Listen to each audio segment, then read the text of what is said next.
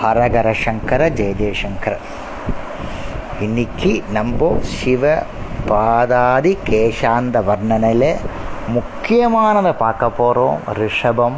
எல்லாருக்கும் தெரியும் ரிஷப வாகனத்தை பற்றி சொல்கிறச்சியே எனக்கு ரொம்ப ரொம்ப பூரிக்கிறது. ரிஷப வாகனத்தை பற்றி பேசுகிறோம்ல பூரிக்கிறது. மயிலாப்பூரில் ரிஷப வாகனத்தை பார்க்கறதுக்கு கைலாய மாதிரி இருக்கும். கைலாயத்தில் பார்க்குற மாதிரி இருக்குமா? அந்த அவ்வளவு அந்த ரிஷப வாகனம் அந்த புண்ணியம் ரிஷப வாகனத்தை பார்க்கறதுல இருக்குமா?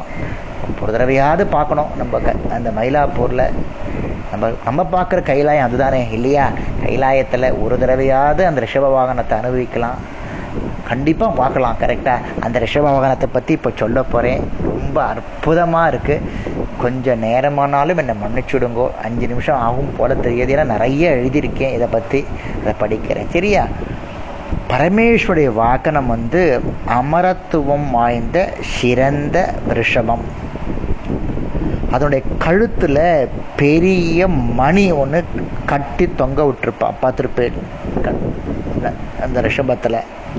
அந்த காலை தனது தலைவனான கைலம்பதியை கண்டவுடன் உரத்த குரல்ல அம்பா அப்படின்னு கத்துறதான். அதாவது பரமேஸ்வரனை பார்த்த உடனே மாடு காலை கத்துறதான் அம்பான்னு. அப்படின்னா இவ்வளோ சக்தி இல்லையா? சொல்லுங்க பார்க்கலாம். கத்துறதான். அப்போது அதன் கழுத்தில் இருக்கக்கூடிய அந்த மணி கத்துறது அதுவும் நாதம் எழுப்புறதான். என்ன ஒரு முக்கிய முக்கியம் பாருங்க. ரிஷபமும் கத்துறது கத்தரிச்ச அந்த மணியும் நாதம் எழுப்புறது. அவ்வாறு கிளம்பும் பயங்கரமான அந்த நாத்தம் அண்ட சராசரங்களையே அப்படி கதிகலங்க வச்சு விடுறதாம். அவ்வாறு உறக்க கத்தும் பொழுது அது மிக பயங்கரமாக காணப்படுறதா அந்த ரிஷபம்.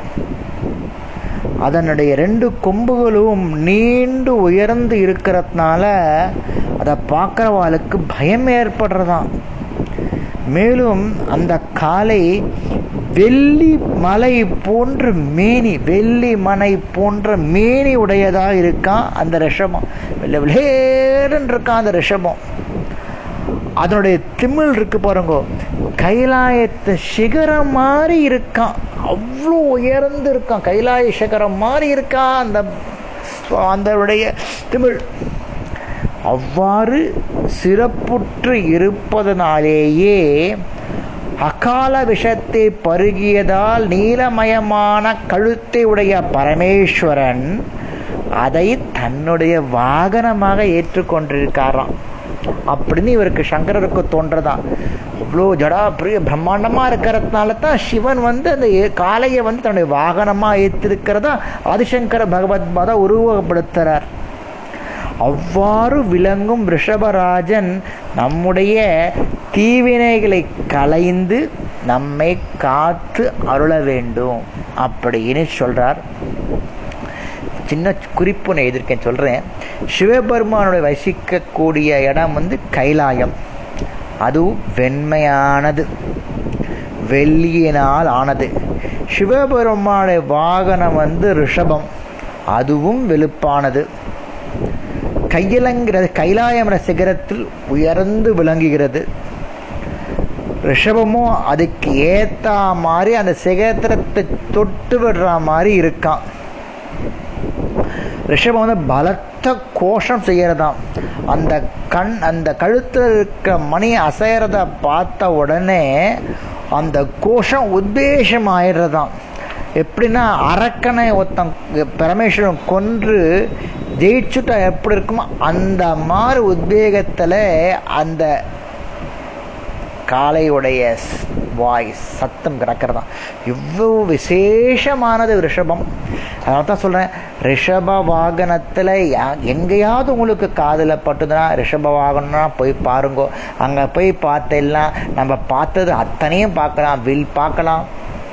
கோடாலி பார்க்கலாம் மான் பார்க்கலாம் ரிஷபம் பார்க்கலாம் ரிஷபத்தினுடைய கையில் க கழுத்தில் கட்டிருக்கிறக்கூடிய மணி பார்க்கலாம். இவ்வளவும் நம்ம பார்க்கலாம். அங்கே போன போனோம்னா அந்த ரிஷப வாகனத்தில் பார்க்கலாம் நாளை இந்த வாழ்க்கையில் ஒரு முறையாவது மயிலையில் கைலையில் போய் ரிஷப வாகனத்தை பார்த்துடலாம். வச்சுக்கோங்க. அவ்வளோ விஷந்தது சொந்தமானது ரிஷப வாகனம் எல்லா கோயிலும் ரிஷப வாகனம் ஏன் கையிலனா நம்ம கைலாயத்துக்கு போய் பார்க்க முடியாது. அதனால் மயிலாப்பூரில் மயிலை போய் பார்க்கலான்னு சொல்கிறதுக்கு தான் கையிலேயே மயிலையும் நான் சொல்லுவேன் எப்பொழுதும் அந்த மாதிரி விசேஷமான ஒன்று ரிஷப வாகனம் இந்த ரிஷப வாகனத்தை நம்ம பற்றி இன்னைக்கு நம்ம அனுபவிச்சிட்டோம். ஸோ இதுவரையும் அவருடைய கையில் இருக்கிறதெல்லாம் பார்த்துட்டோம் நாளைக்கு சிவனுடைய முதல் குழந்தை விநாயகரை பற்றி பார்க்க போகிறோம் ஹரஹர சங்கர ஜெய ஜெயசங்கர் ரிஷவரூபாய நமகம்